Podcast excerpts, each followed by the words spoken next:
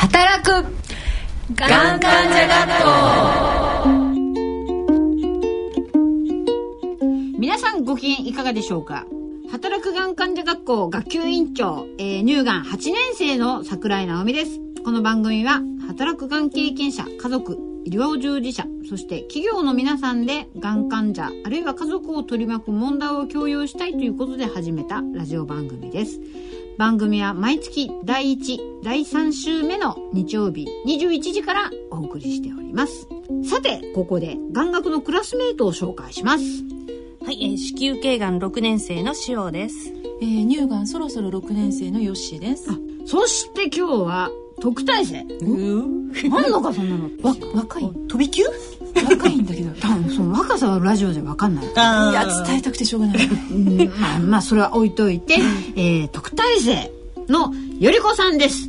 よろしくお願いします。よろしくお願いします。皆さんこんばんは、よりこです。アーティストのよりこさんです。はい。えー、私、ピアノ弾き語りをしながら歌ったり、うん、あとシンガーソングライターで全部自分で作作曲したりしながら、えー、歌っております。よろしくお願いします。よろしくお願いします。かっこいい。うーということでですね、今回は小児がんということに焦点を当ててお送りします。では、3月18日、日区の眼学進めてまいりまほー。ピー。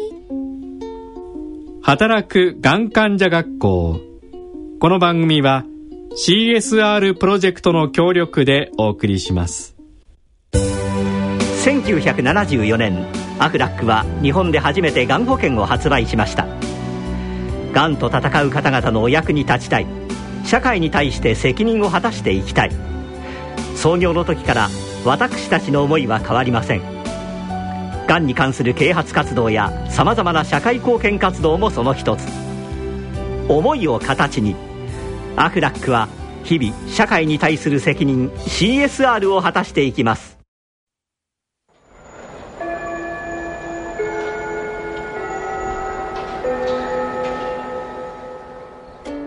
起立気をつけ。礼 マイク？マイク働くがん患者学校働くがん患者学校この時間はアフラックの提供でお送りします。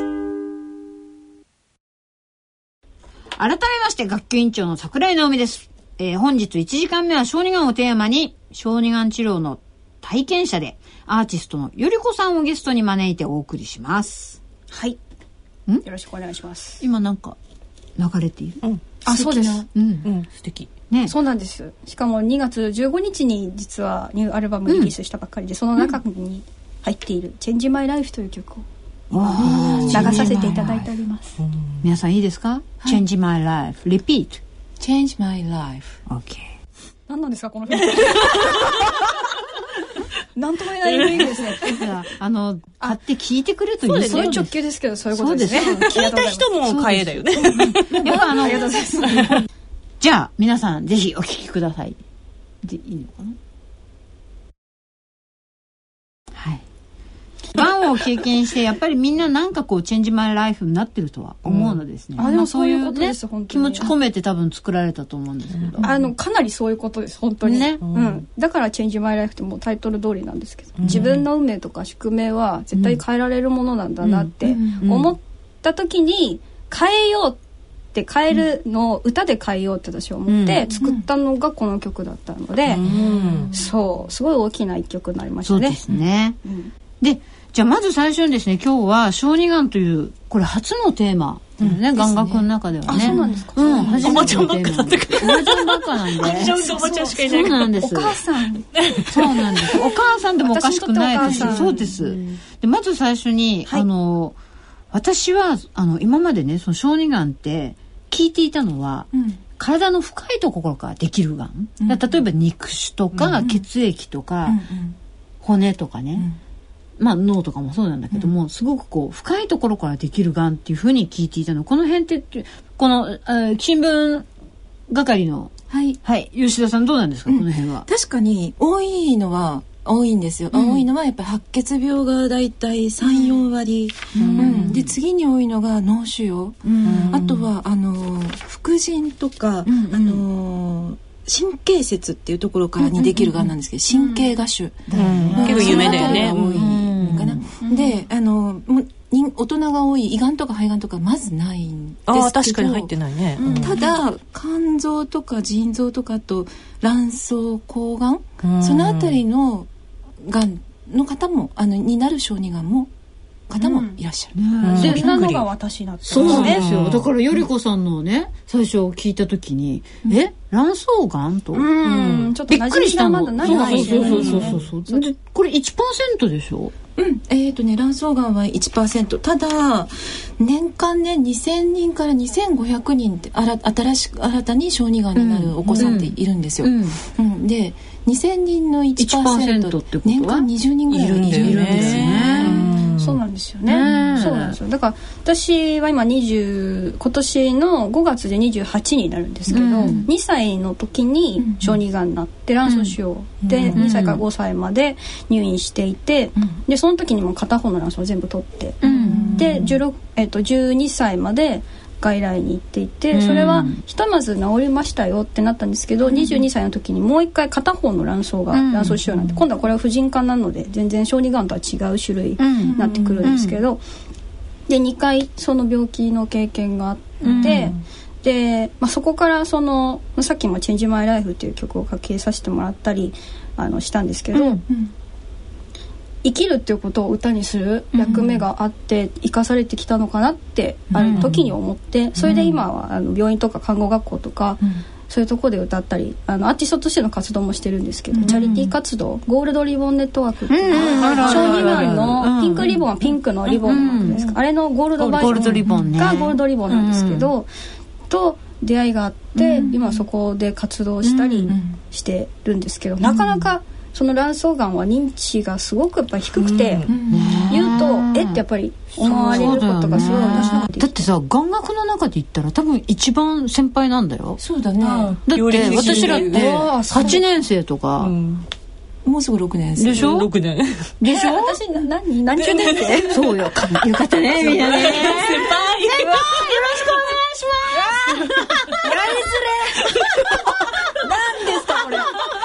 じゃあせっかくですから先輩にいろいろ聞きたいそうだよ、先輩に聞いてくださいよ。最初のなんか最初のがんの時の記憶ってあります、だって2歳でしょ。いや私それが1歳から記憶があって、病院に行って手術台の上に乗って、手術室に行って、うん。麻酔をされて、目が覚めてって、そこも全部覚えてああ、そう。やっぱね、あの、衝撃的だったんだよ。衝撃的だったんですよ。ややっぱりそうなんですそうなんです。だから覚えてるんだよね、きっと。鮮烈にね、その瞬間、瞬間だけでもパシパシパシパシってきっと。覚えてる。うん。しなんだ怖い記憶ですか？それとも楽しい？楽しい楽しい記憶。仲間。仲間？仲間仲間。がいたから。あの針刺されたり、なんだりってすごい痛いことなんですけど、そのあまりにも小さかったので、それが当たり前の生活に私はすぐなってしまった。んですだからその耐える痛みに耐えることも当たり前だしそれが生活の一部、呼吸をするのと一緒、なのでその特にどうして私だけがって思う概念すらなかったんですよね。比較するもの前がない何もからだよないね。から。でだったので私はすごくあの特殊な環境しかも病院という特殊な環境、自分のベッドが全部の世界で、そこででも自分の一日の時間割を作って、うんうんうん。ここまでお絵かきして、うん。ここはそのなんだ抗がん剤治療をする時間で、ここで戻してみたいな。わかるわかるわかるわかる。ね、ここでここでみたいグなッとくる、うーってくると。でもそれを耐え抜いて夜が来てみたいなそういうもうそれがでも日課が、スケジュールが。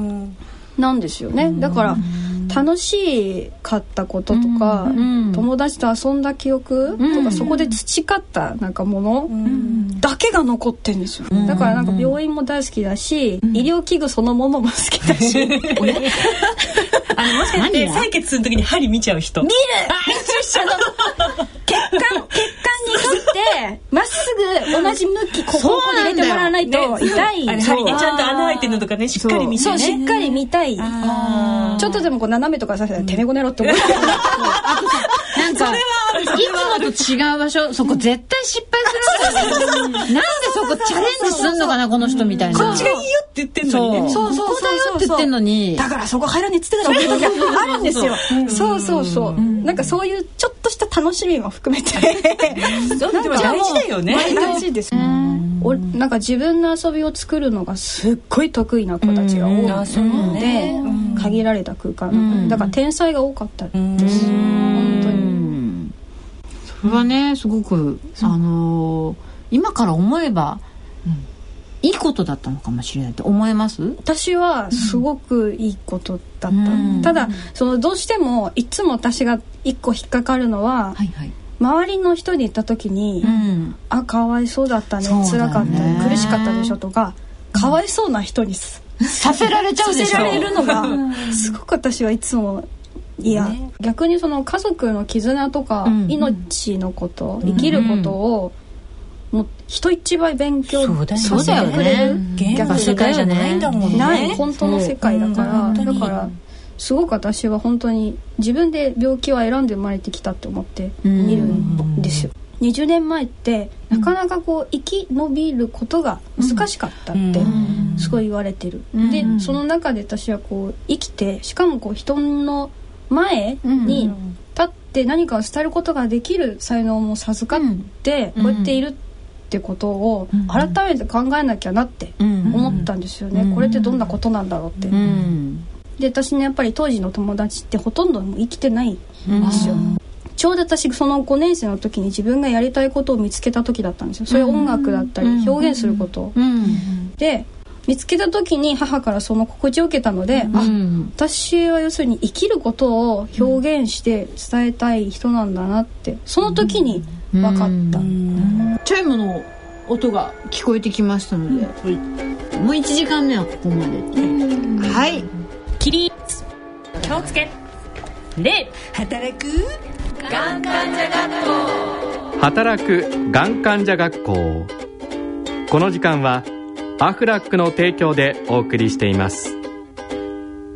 さて、2時間目も引き続き小児がんをテーマに、ゆりこさんのお話を伺っていこうと思っております。はい。ちょっと私から聞こうかどうか。何？鈍かった話ですか？ここはやっぱ同じ鈍かった。私？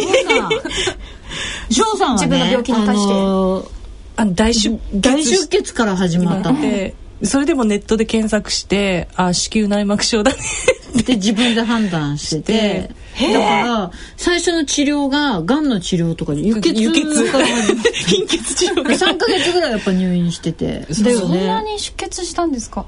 そうあのベッドのシーツの上が血の海 でもね会社行ったのでも、さすがにさすがの私でもそうなったらもういやいやいやいやいやいやいやさすがの私だってじゃあちょっとこれは聞いてる皆さんにそうねそう。判断してもらいましょう。あのねゆりこさんのねプロフィールを見て私はちょっとびっくりしたんだけどそう2回目の時よ。二回目の時だね二回目の時よ。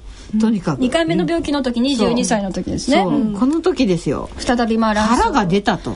お腹が突然こうせり出てきたんですよ。私はまあ太っちゃったのかなと。どうよ。いや本当にここまで最初だって誰も気がつかなかったんですよ。ラストの人みんなそういうよそう。ね太ったから誰も気がつかないんですよ。私がお腹出てること。だから最初ちょっとしか出てきてなかった。だからもうこれ太こっちゃったのかなって。ダイエットしようと。で思った。思って何を買ったかあのロデオボーイですよね。やっちゃった。ロデオボーイに乗って めちゃくちゃこうふんふんって シェイプアップシェイプアップやってたわけですよ。危ない。ね。ガコンガコンガコンガコンみたいな。学校でなんかチャプチャプしてるわけですよすでに腹筋溜まってるそうなんですそういうことだったんです。でも私はなんかチャプチャプしてるけどうーってなりながら 一生懸命やったところ何の効果も得られず体調は最悪になったんですよ腹水シェイク。腹水ってそう腹腹水シェイク。超デンジャラス。そしてですねまあ町のお医者さん。で見たらもう音こうやって触触診でお腹ポンポンポンって言ったら音がおかしい。もうおかしすぎ。る普通の人のお腹の音じゃないって。これはもう大きな病院に行ってくださいって言われてであの見たらあもうこんなに大きくなるのって、すごくがんの可能性が高いから、もう即入院即手術ですって、でも私その時ツアー直前だったんですよ。2枚目のアルバム。でツアーキャンセルするなんてとんでもない一大事だと思ってそんなこといや、だって、働く眼学だから。人に迷惑みんな同じこと考えてるあなたも。人に迷惑をかけるなんてって思ってあのツアーがもうあさってぐらいからなんですけどってどうしても1ヶ月ダメですかね。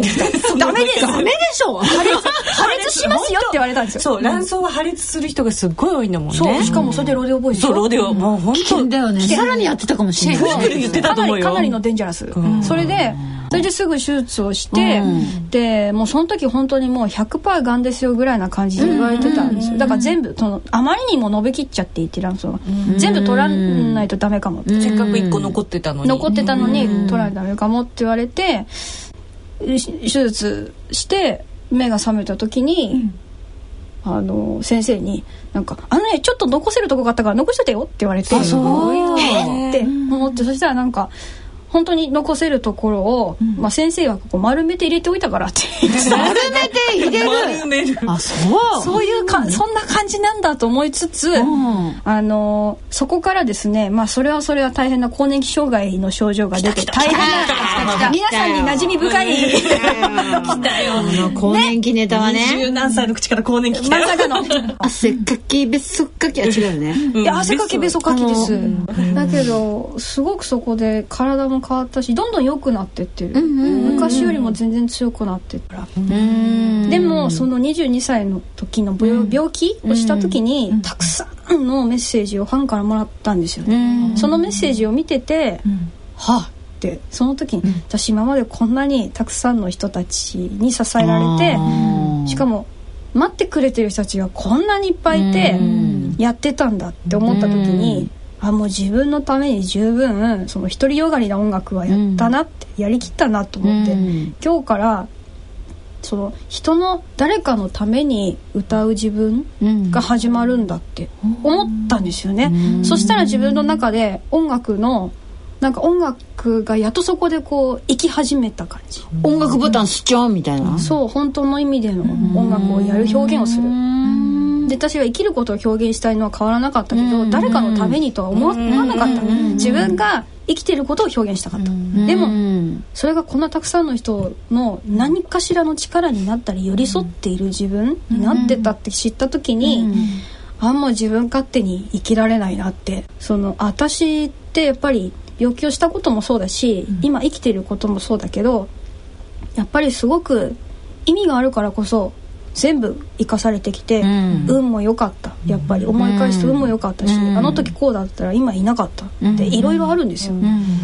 でそこでその初めて小児がんの子たちの前で歌を歌いに行ったりし始めて、うん。その時にそのすっごく自分がここから生まれてきたっていうのも感じたし、昔の自分が見えたその中に、中でね。やっぱり見えた。うん。でそこでその子たちに寄り添うお母さんたちの姿を改めて見て、自分のお母さんの当時の表情を思い出した。その時に笑ってたけどすごく悲しそうだった。そういう表情が記憶にあってお母さん。ってやっぱりどれだけ苦しかったのかなってそのチャリティー活動を通して病気のことも自分の意味も音楽もお母さんの気持ち家族お姉ちゃんもそうだしお父さんもそうだしそれを全部学ばせて今もらっている。でだから私は音楽もそのもっと生きることを、あの作りたいし歌っていきたいと思ったし、あと悲しい曲はもう、まあ書きたい時は書いていいけど、もう悲しい曲を書くのは、本当に自分が悲しい人生になっちゃうんだなってすごいよく分かった、自分にそういう人生をこう弾いてしまう、そういう歌を歌うと、自分からね。自分から。だから「Change My Life」って最初の方にかけさせてもらったの曲、自分の運命は自分で変えられるし未来なんて決まってないって、自分の心が未来なんだから、もっとこう幸せになっていかなきゃダメなんだって思って、音楽がガラッと変わってたんですよね。書く音楽が。今まで戦いの音楽ばっかりだったんですけどもう本当戦いの中での音楽、でもそうじゃない、あの今日どうしても、えっと、みんなに聴いてもらいたい曲がありまして「愛」っていう曲があるんですけど、これ愛っていうのは？ひらがなで愛。ラブラブのことです。で愛。この曲はあの私がその2回目の病気の時に、2つのことを病気から教わったんですよ、主に。で一つはどれだけ支えられて人に生きてきたかってことと、もう一つは母。母親の存在。を改めて教えられたんですよ。ね、でその時にお母さんが「どうしてこの子ばっかりこんな目に遭うんだろう」って、で変わできることなら変わってあげたい。で私が産んだから私のせいなのかなってこの3つのワードを言ったんですよ、私それは初めて聞いた。母から。初めて聞いてそれは違うよっていうことを言ったんですよ。でなんで違うかっていうと私は生きることをそのテーマにものを作っていく人だから、生まれる前から自分で病気を持って生まれるって決めて生まれてきたんだよって、で病気を通して生きるを勉強して表現する人になるためにこういう体験をしたんだよってだからまんまのせいじゃない。っていうことを話した、ででもその時に病気はやっぱり一緒に一人では絶対乗り越えられない、でパートナーが必要で、で私は生まれてくる前に神様みたいな人がここにいるとします、この人が「あなたこれから生まれてきますけどお母さん誰がいいですか?」ってこう言われた気がするんですよ、で私はその中であ絶対この人だっていう人を見つけた、それが私のお母さん今の、でこの人だったら絶対に最後まで一緒に歩いていってくれるし、あの一緒に更年期障害も歩いてくれる。し絶対最後までそういろんなことを共有し合っていろんなことを支え合える。で私はこの人のことを守りたいし愛したい愛されたい人だなって思ったからこの人ママにしたいですって言って生まれてきた。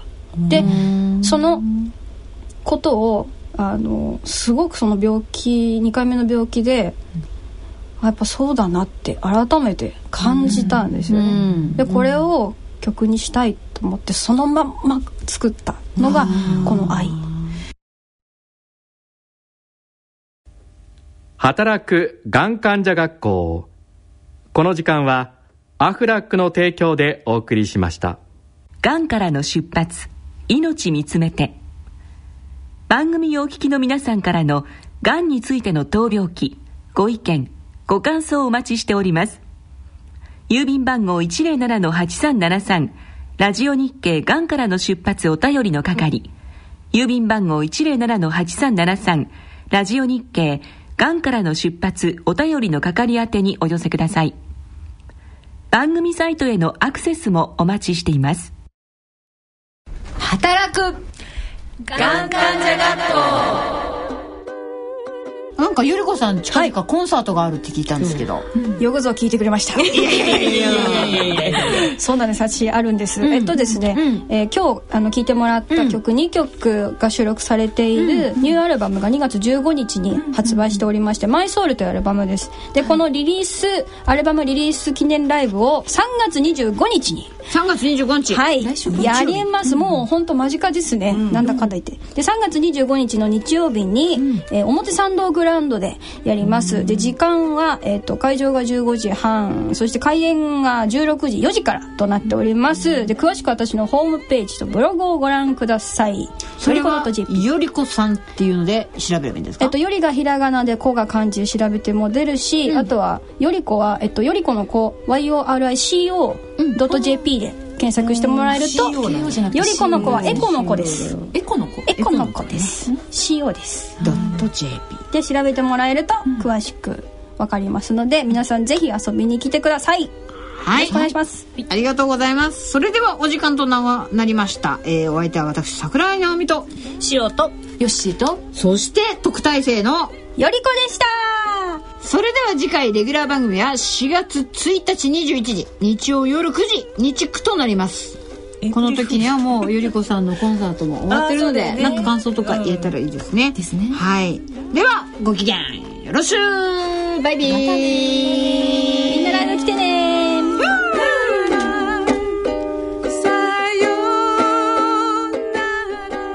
働くがん患者学校。この番組は CSR プロジェクトの協力でお送りしました。